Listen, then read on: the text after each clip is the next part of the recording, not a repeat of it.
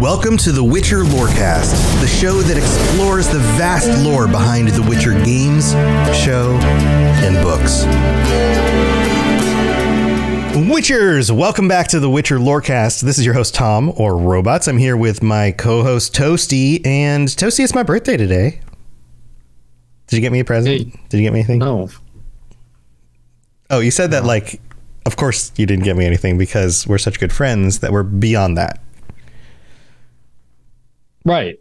Yeah, cool. Um, hey, welcome back, audience, everybody, chat, welcome. We are continuing our dive into King Radovid. We did the first part last week where we talked about two of the kings. Radovid and his father Vizimir, and then this week we're now continuing with more information about Radovid because there's a lot more going on with Radovid in the in the games. We talked about a bunch of the book stuff last time. We're moving into the games this time, and um, so if I guess I mean we don't usually give spoiler warnings, but I suppose if you're somebody who's into the TV show and maybe even the books, but you don't want to know what's in the games because you're planning to go play them, then just warning. We're, we're going to some stuff here. Also, like we've discussed before, games are kind of their own extension of the series in their own way. They're not necessarily canon in the same way the books are. They're not necessarily, and even the show is kind of its own thing. But just to put that all out there. It's Good- okay. This episode will still be here uh, once you've completed all like 226 in-game hours of content for all three games or something. Right, right. No, this will be Yeah, here. yeah, and uh, generally, if you're somebody who doesn't uh, that vintage, they bounce off vintage games because the older games are a little bit harder to get into, either due to the controls of the graphics or whatever. Then start with three. Three still holds up really well, even though it's a number of years old now. Uh, start with three, and so maybe for just the Witcher One remake that Yeah. we're still supposed to be getting. So yeah. Yeah, look for that, and then Witcher Two plays well too. I mean, I, I still feel like Witcher Two holds up, but um, where do we start? Where do we start with this, Toasty? Cool. So moving straight into the the game content. Um, so this, yeah, this officially is all in game. This is none of this is canonical to the books, um, or the show technically. Uh, so he began his reign by taking care of various nobles who ruled on their lands rather independently from Tretogor. Taken care of. Yeah, like taking care of. helping them out. Like, Yeah, like lowering exactly. taxes, uh, throwing parties. Yeah. So of course we know that he's like kind of coming into his reign now after a- everything being taken care of by like the nobles running through the Regency Council. So like he's starting to solidify his his point as he actually takes power because everyone Mm-hmm. didn't think he was going to do that. They were like, "Oh no, he's he's whatever." And he's, He's still very young at this point. Yes. I- He's like, what, like 16, 18, something like that? I don't know his official age at the beginning of the games because there is a little bit of a jump, but he's he's a young man. yeah, I'll have to double check on what his age is. I guess yeah, he would be By like 2070, so that's three years after the books end. So he he's still a teenager, I think. Yeah, does do I have his Here, actually? I'll, I'll dig it up. here? You keep going. I'll dig it up. Yeah, I was like, this, it was like, did I write down the year he was born? I did not. I did not. But okay, um, he proved a Yeah, uh, here we go. 1255. So Fifty five. So, So, he would have been 25 at the beginning of the games. So he's a little bit older Yeah, than I was assuming. So still a young Yeah. king, young king. He's yeah. He's. I mean, that's yeah. That's, yeah. Uh, so he proved a capable political actor, manipulating events to the advantage of both his own position and Redania's. He utilized Redania's famed spy network to foster links with multiple potential allies, picking and choosing as he saw fit, while ensuring those discarded were destroyed. Destroyed. all- yeah, he's he's a hard ass if you remember from the last one. Radovid the Stern. yes. Uh, in all his political actions, he attempted to embody the idea that a king should be ruthless towards his foes and generous to his friends. Hmm Until your friends become your foes, and then of course you're ruthless, ruthless to them. Yeah, exactly. Right. So moving on to uh, his time in Viz- uh, Vizima, uh, which is the timeline of The Witcher One. Um, so, looking to secure relations with Temeria, Radovid made his way to the kingdom's capital of Vizima in 1270. So, at this point, 25, 25 years old. Right. However, while there, he eventually came into contact with Salamandra through some mutual acquaintances and thought he could make use of the criminal organization, but ultimately concluded not to do so. Despite this, the Witcher Geralt of Rivia happened across some of the criminals communicating via a mirror with the king, who only revealed he wasn't backing the group before closing off communications with the Witcher. So this is like a magic mirror. This is like one of those mm-hmm. objects like mages would use to communicate at long distances. Yeah, pretty much. Um, Eventually, though, his hideout was discovered by the Witcher. The two conversed for a bit, with Radovid revealing why he was in Vizima before asking the Witcher's opinion on Adda the White. Um, of course, if you remember back when we talked quite some time ago at this point, um, Adda the White is uh, the child who was the Strigoi from mm-hmm. like der- that story. Like, right right. way back when. Yeah. So now years have gone by. Mm-hmm. Things got uh, better. They got better. a newt, I got better. Uh, and now they've grown up. Yes. Um, and this does also, of course, this this storyline does play in because there's like a, a relapse situation with Adda where she kind of starts going back into the Strigoi and you that's a big quest. Mm-hmm. Is this um, tied in? Uh, man, you're bringing back memories. Is this tied into the pre-rendered cutscene that they mm-hmm. at the beginning of the game? Yeah. So the pre-rendered yeah. cutscene. I remember thinking that looks freaking awesome. This is back in what 2007 when when this came out, and for its time, I mean, we're talking that's a 15 years ago, 16 years ago. That that cutscene was freaking awesome. That game that sold the game. I yeah. So I believe it was a a like rendering of the like the initial like Strigoi fight, the first one that Geralt does, as right. a kind of a like like a reminder of the tie-in exactly. And of course, it's yeah, that was a big deal because it was like a video like replication of the story from the book because no one was like making any of yeah. like any shows or anything by that point. So. Right. It firmly established uh, Geralt as a monster hunter and how dangerous these monsters were and how he barely barely survived the fight and all of that. It was very cool. You, I'm sure you can still go look it up on YouTube. Mm-hmm. Uh, so he asked the Witcher's opinion on Adda the White, who he was seeing as a possible way to combine the two royal families. So he's seeking a marriage alliance, essentially. Mm-hmm. Um, then the two parted ways. Uh, and there's actually a choice here, um, depending on what uh, path you take during that quest line with Adda. Um, so if Geralt saves Adda, with Adda's curse lifted once more, Radovid then proceeded to marry her to solidify the two kingdoms' union. Okay. So could get that marriage alliance out of it. Right. But if you're not a monster anymore, let's get married. Sounds good. I mean, like you know, you gotta like you you want to unite the kingdoms for like the greater like prosperity of the northern kingdoms, but you know, there's got to be some concern about like, uh, well, like occasionally she reverts back into the dangerous monster that could tear my bowels. Like I don't, right, you know? right. One really bad night turns into a really bad night. Mm-hmm. Yeah, yeah. Um, and of course, if he doesn't save Adda, um, with no other way to combine the two kingdoms, he returned to Redania to reign over by himself. Poor lonely. So, which one of these is canon? The second one? I think uh, it's the uh, second one. I don't I think, think, he's married. the second one. Yeah. Yeah. Yeah. Um, although there's like so many like marriage things there. Um, you'd have to double check because we're going to talk about another possible marriage alliance in The Witcher 2. yeah. So, so, it must not have worked out or she died, but I'm, I'm, i think it's probably the second one. That's the simpler explanation. Yeah. Um, you didn't have to double check. It's been a minute. Uh, uh, so moving on to the timeline of The Witcher 2, um, he goes back and works on consolidating power. So, back from Temeria, Radovid began to gather his armies and erect fortresses, preparing for war more so. Yeah. Uh, well, to, we know we know the Nilfgaards Nilfgaardians aren't going to quit. at this point. Yeah. and he has the information from his spy network to say like, yeah, we're still not safe. Let's uh let's fortify. Yeah, because this is uh well, actually, we'll get into that because it's part of the later part. So I'll, I won't say that yet. Uh, to counter the sorceress's rising power, he invited the Order of the Flaming Rose to Redania and granted them lands. He made several military reforms, espousing the idea that a soldier was only as good as their breastplate.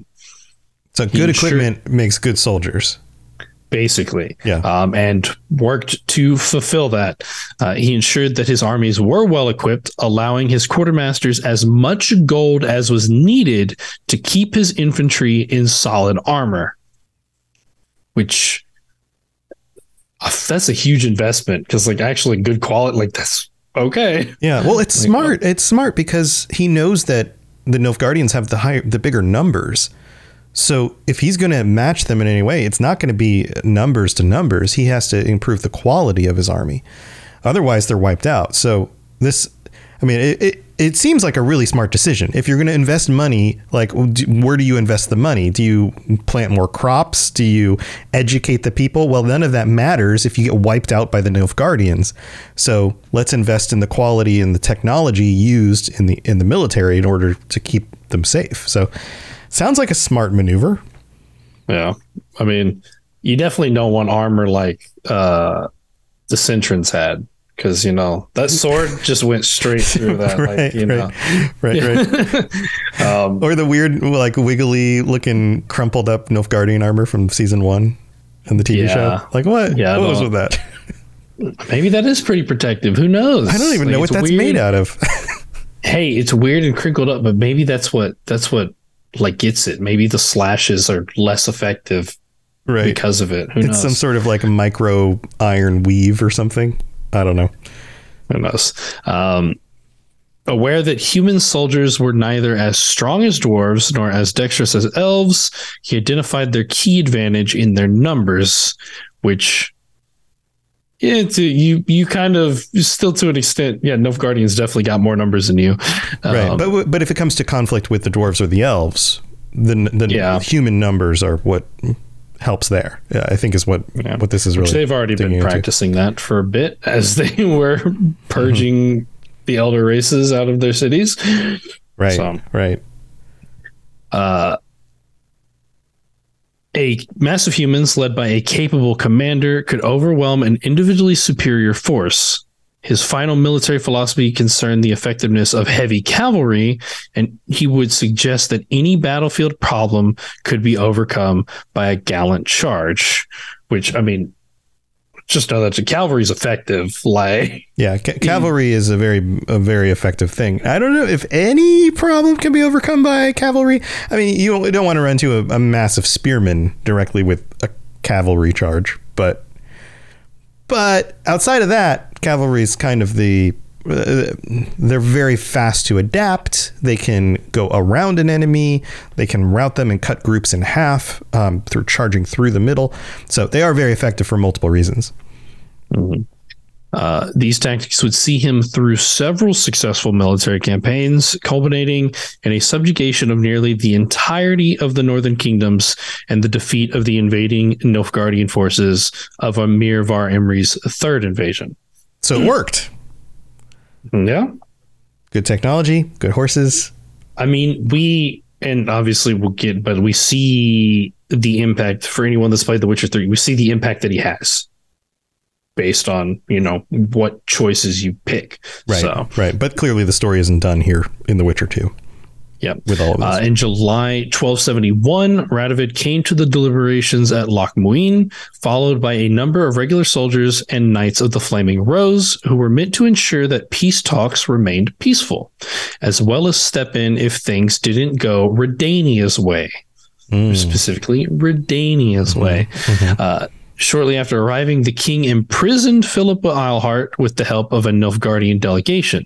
To avenge his father, he had her eyes gouged out and meant to execute her before she escaped. Right. So if you've played only The Witcher 3 and you're like, why does Philippa have the blindfold on? What's with her eyes missing? This is it. This was revenge for his father's death. Yeah. which we talked about before. So yeah, that totally tracks. All right, I see that we've got a uh, journal entry here. Yes. Should I give Uh, this so a read?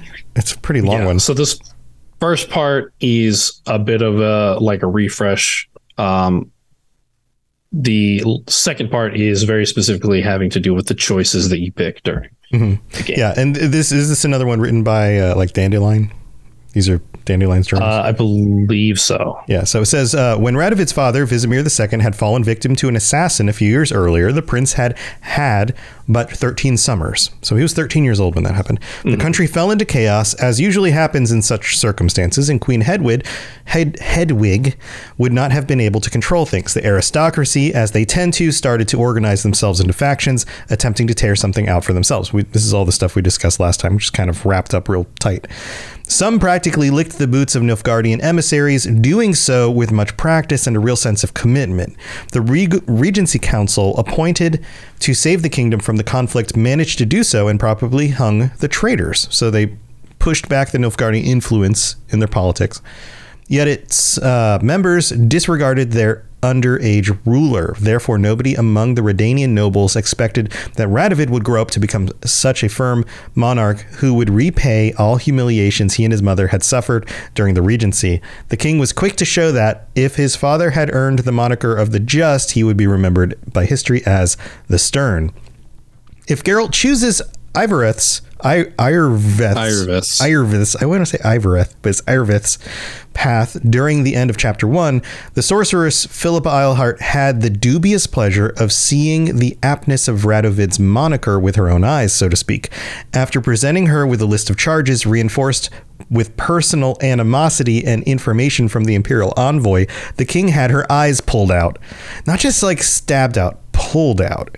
Mm-hmm. You might say that Radovid couldn't turn a blind eye to her sins. Wah, wah, wah. Thanks, uh, Dandelion. Definitely did. yeah.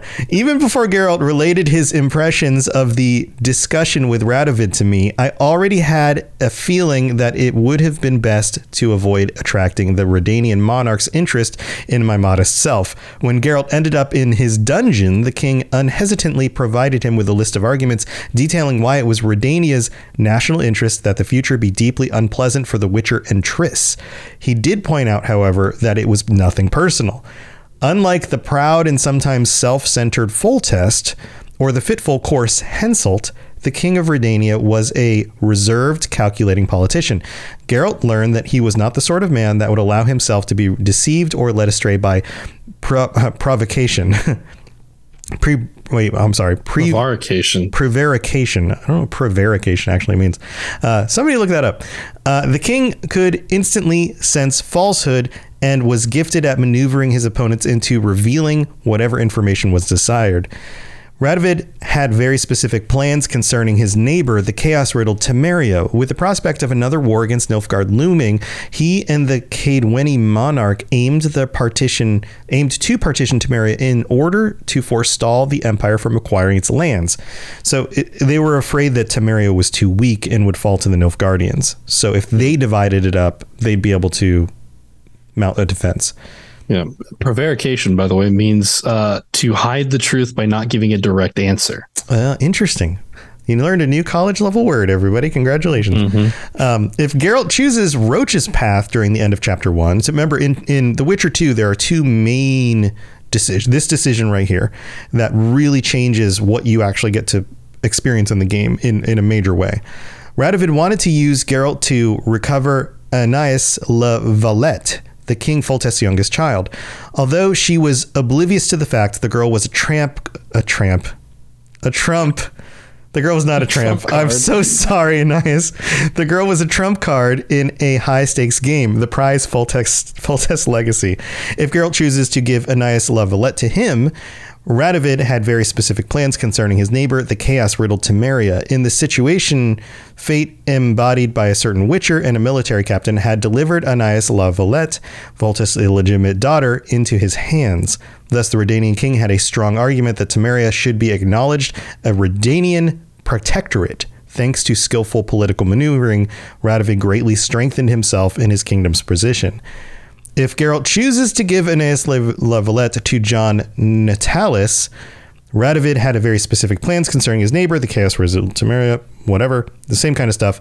Uh, yet fate em- embodied by a certain Witcher and a military captain had delivered her and Foltis, uh, illegitimate daughter into the hands of Temeria's regent, John Natalis. Radovid would have to find some other way to expand his dominion. So these are the way the different options go. Mm-hmm. And that's how The Witcher 2 wraps up. Dun, dun, dun. Now, in The Witcher 3, Temeria isn't divided up, right? Uh, so I believe at this point it's It's in the process of think being conquered. yeah, I think it's like he may have gotten a claim on part of Temeria, but like Nilfgaard hit um They start pushing up through already the south. they've already gone through. Like Yeah. they've yeah. we know that Temeria is Temeria as a nation is dead. Like it doesn't exist. They like um you I mean you start out uh with White Orchard, which is part of Temeria, and it's just you know It's a war zone. It, a lot of it. bodies and stuff. Yeah. So Yeah. I think it's uh they it, I think there's there's a point where they've like Redania's was able to get part of it and like fortify part of it and then but the rest of it was taken out by Nilfgaard. Right, right. All right. Well, that's the end of The Witcher 2. And then after the mid break, we're going to talk about The Witcher 3. But let's go thank our patrons. We'll be right back. Very well. Let us get this over with. Something has infested my vineyard. Mm-hmm. Great. Let me go prepare my something oil then. This is the part of the show where we get to thank our patrons. Thank you to everybody who supports the show, and a big shout out to our higher vampires, Ben of Temeria and Jared M. Thank you for your support as well. And if you are interested in making sure this show can keep going, in getting ad free episodes, or t shirts, or stickers, or joining us on patron chats, head over to patreon.com slash Witcher Lorecast and check out all the different stuff over there. Big thanks to everybody. We really do appreciate it. Also, if you'd like to leave us a five star review, on Apple Podcasts. We'll read that out on a future episode of the show. We don't have any new ones this week, but that helps a ton as well. Plus, rating the show on Spotify or leaving some comments on the most recent episodes. We've got a few that came in over the last week. I pushed a bunch of that stuff out. Um, they- they go through like an approval process where we have to actually look first before we hit like yeah share that. So um everyone's been very kind. There's not like i've gotten any reviews that have come in that i'm just like that's really mean. I'm not going to share that. So thank you to everybody for the positivity and for helping to support the show. We really do appreciate it. All right let's move on with the rest of the episode. You smell of death and destiny, heroics and heartbreak. It's onion. Right, yeah. All right on to the witcher 3 now this is the one that most people are going to be familiar with and of Yeah. course radovid shows up in this one as well Yes, definitely. Very significant figure in this game. Uh, so, uh, specifically in his part during the Third Northern War. Uh, so, when the Third Northern War broke out, Radovid remained the only monarch to have the strength to resist Nilfgaard. Taking advantage of this during the winter break, he invaded a weakened Kaedwen and absorbed the Kaedwenian army into his own.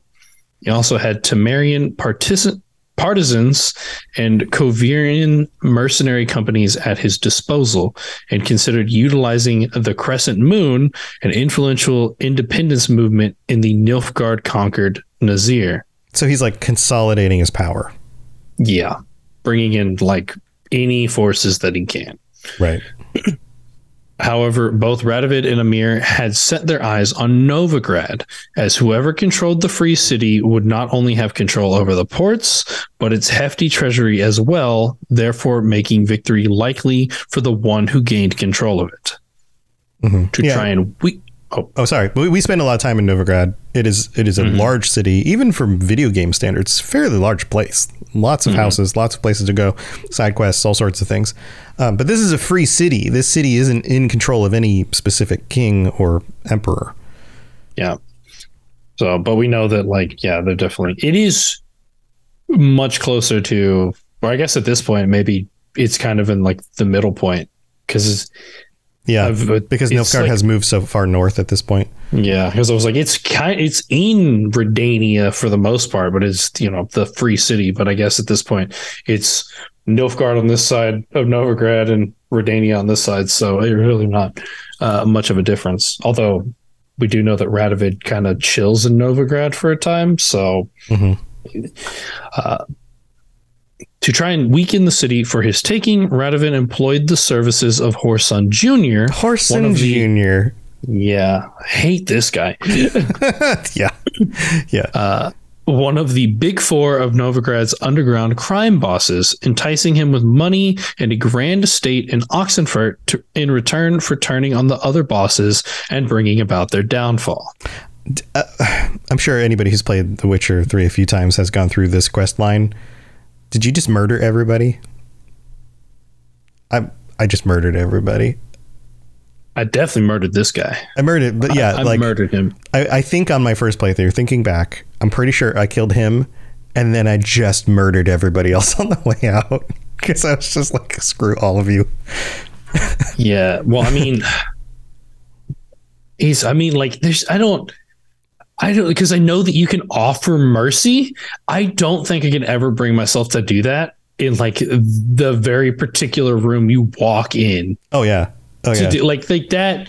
Like that's a person that needs to die. Like, right. This, he this is- very much needs to be dead. yeah, yeah. The world would be better off without you. Yeah. Yes. His plan worked to a degree, but once it was clear that Junior had outlived his usefulness, Radovid decided to reveal his location to Geralt, who sought revenge on Whoreson Jr. for unrelated reasons. However, Radovid took advantage of this and con- called upon Geralt for a favor. While on board his flagship, the HMS Oxenfurt Tredogor, Radovid asked the Witcher for his help in finding and apprehending Philippa Eilhart. Mm-hmm. Yeah, uh, infected in chat says, especially when you have to kill a dozen of his people first to get to him. Yeah, by the time I yes, I normally pretty pretty I try to be a nice guy in games, but I think at that point I was just like, screw all of you. Yeah, I I I try to do like play f- fairly nicely. Um, you know, it, it feels particularly right to Geralt because he's always trying to do the right thing, even though he's supposed to be neutral. But Yeah. like that is just like the right thing is this man's death. that is the Right. correct thing in this course. Of Right, Like it's right. it's rough. Yeah, it's it's rough. Go play it. We, we won't go into more detail right now, but go play it. Um, all right, so we got a So- uh, Witcher three journal here. Got another journal entry. I'll read this one. Sound good? Uh, You want you want to read it? let me see. Sorry. Here. Start That's there. a good place to start. Yeah. All right. Yeah, because it the- does the a little recapping. par- the first two paragraphs are just stuff we've all heard before. So Right, right. So uh, he he waged not only war against the Nilfgaardians, but also against mages, whom he saw as the root of all evil. I wonder if this comes from Philip Eilhart's uh, terrible treatment of his father in murder. Murder is Yeah. terrible treatment, I guess. yeah, murder Radovid, is terrible treatment. Radovid also made every effort to gain control over the free city of Novigrad, whose fleet and treasury could tip the scale of the ongoing conflict towards Radovid's victory. Geralt's meeting with Radovid confirmed the rumor circling around the king's mental state. The Redanian king was a dangerous madman trapped in his own world of disturbing visions. This did not make him one jot less intelligent or cunning, however. Yeah, and they played this in the games. The the whole like he has since he's been a, a young man been fighting in order to prove himself and now he's has the Nilfgaardians encroaching on him and everything's coming down. And he's starting to like lose his sanity a little bit.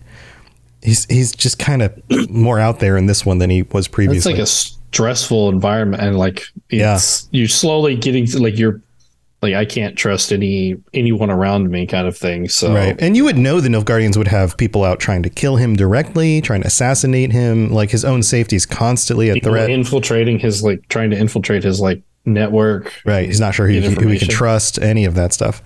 Um, it goes on. It says, despite his mental afflictions, the young king was manipulating his opponents like an adroit puppet master. Radovid burned with particularly intense hostility, first kindled in the early in his earliest childhood days for the sorceress Philippa Eilhart. Rumors spoke of how he had prepared a special torture regiment just for her.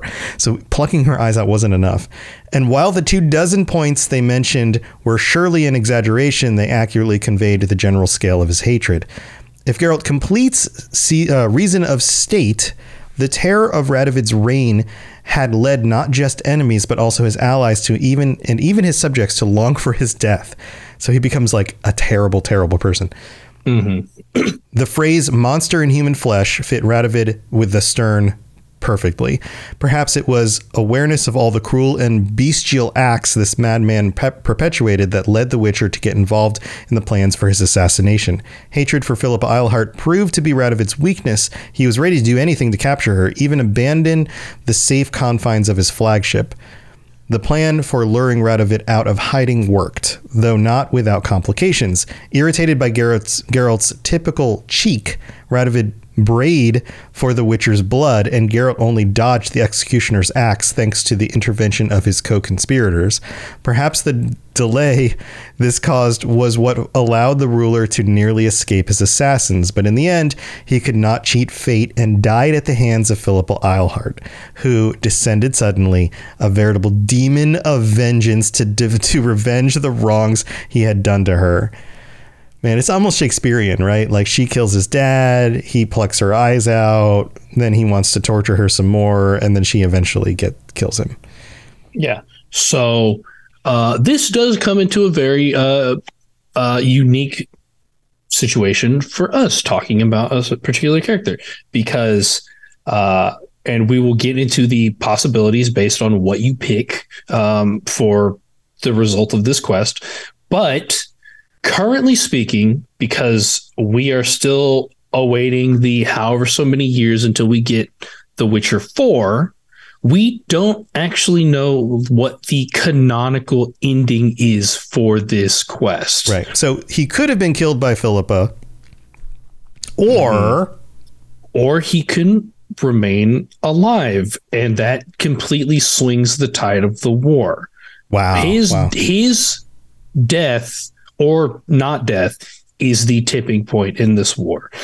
Personally, my guess is the canonical ending is going to be Nilfgaard takes over because it seems like we're probably moving to a new part of like not not even the continent but a new area of the world that's never been seen before based on like just the you know the stuff we gotten into like the fan Yeah. content and whatnot that Yeah. seems to be leaning towards the, but the hints and things. Yeah.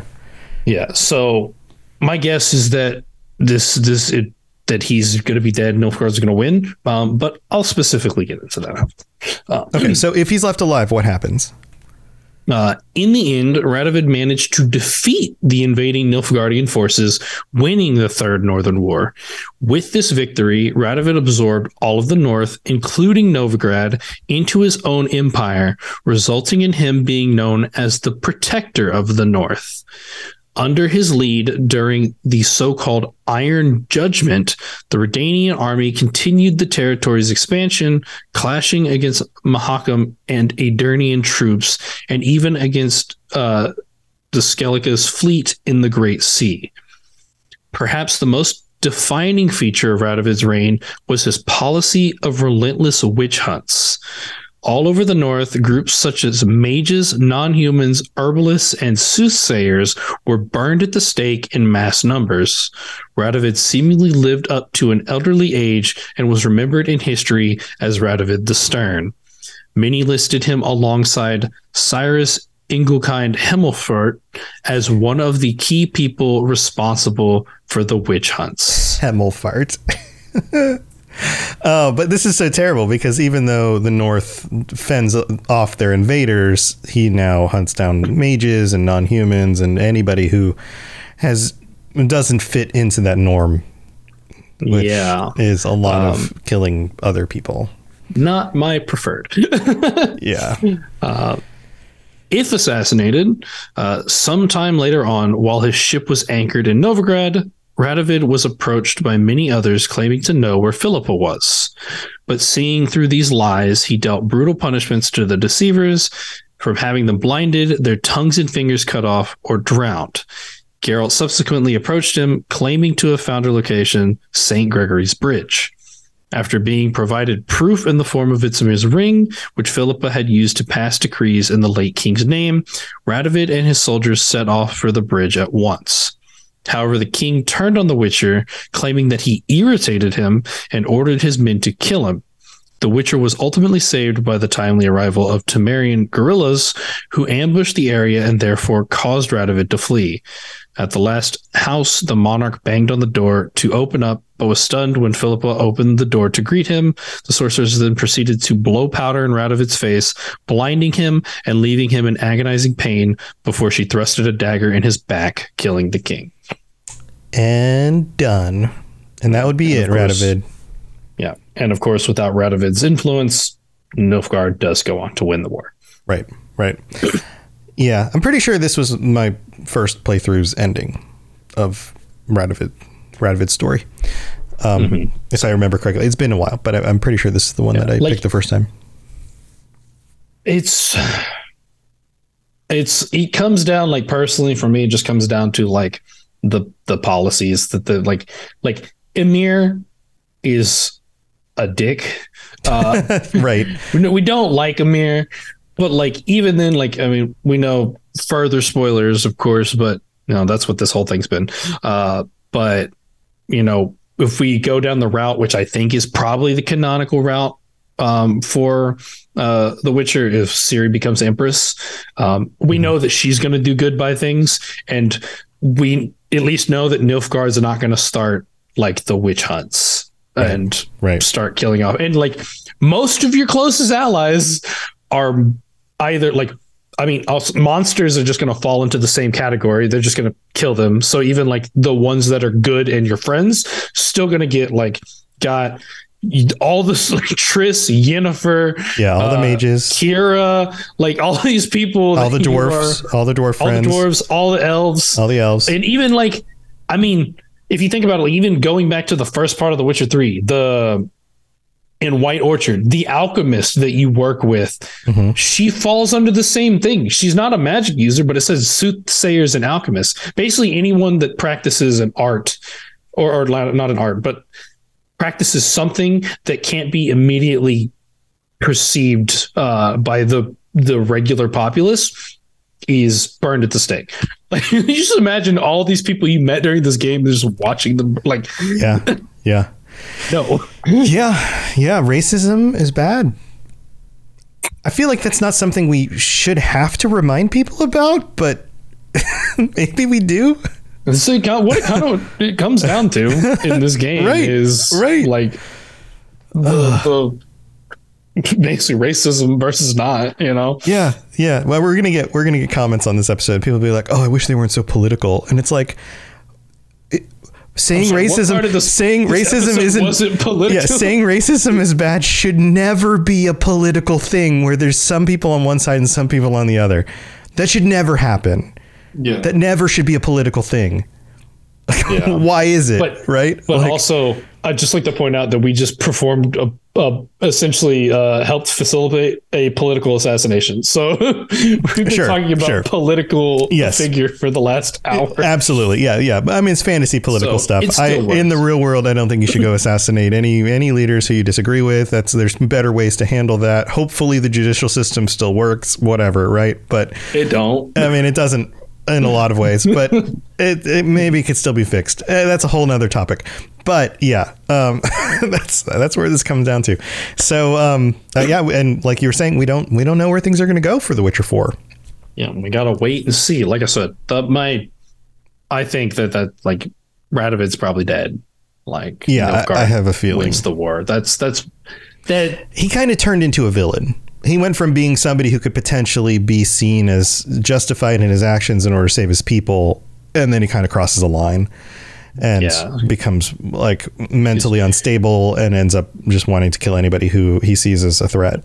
Yeah, because we know like typically the endings aren't great, but like Radovid winning the war is a like really dark ending for that. So I don't. It just don't. I don't think it fits quite to that level. Right, right. I agree. Well, we will be back next week. We've got to wrap this up. Do we have plans for next week's show? Philippa? Are we talking about Philippa?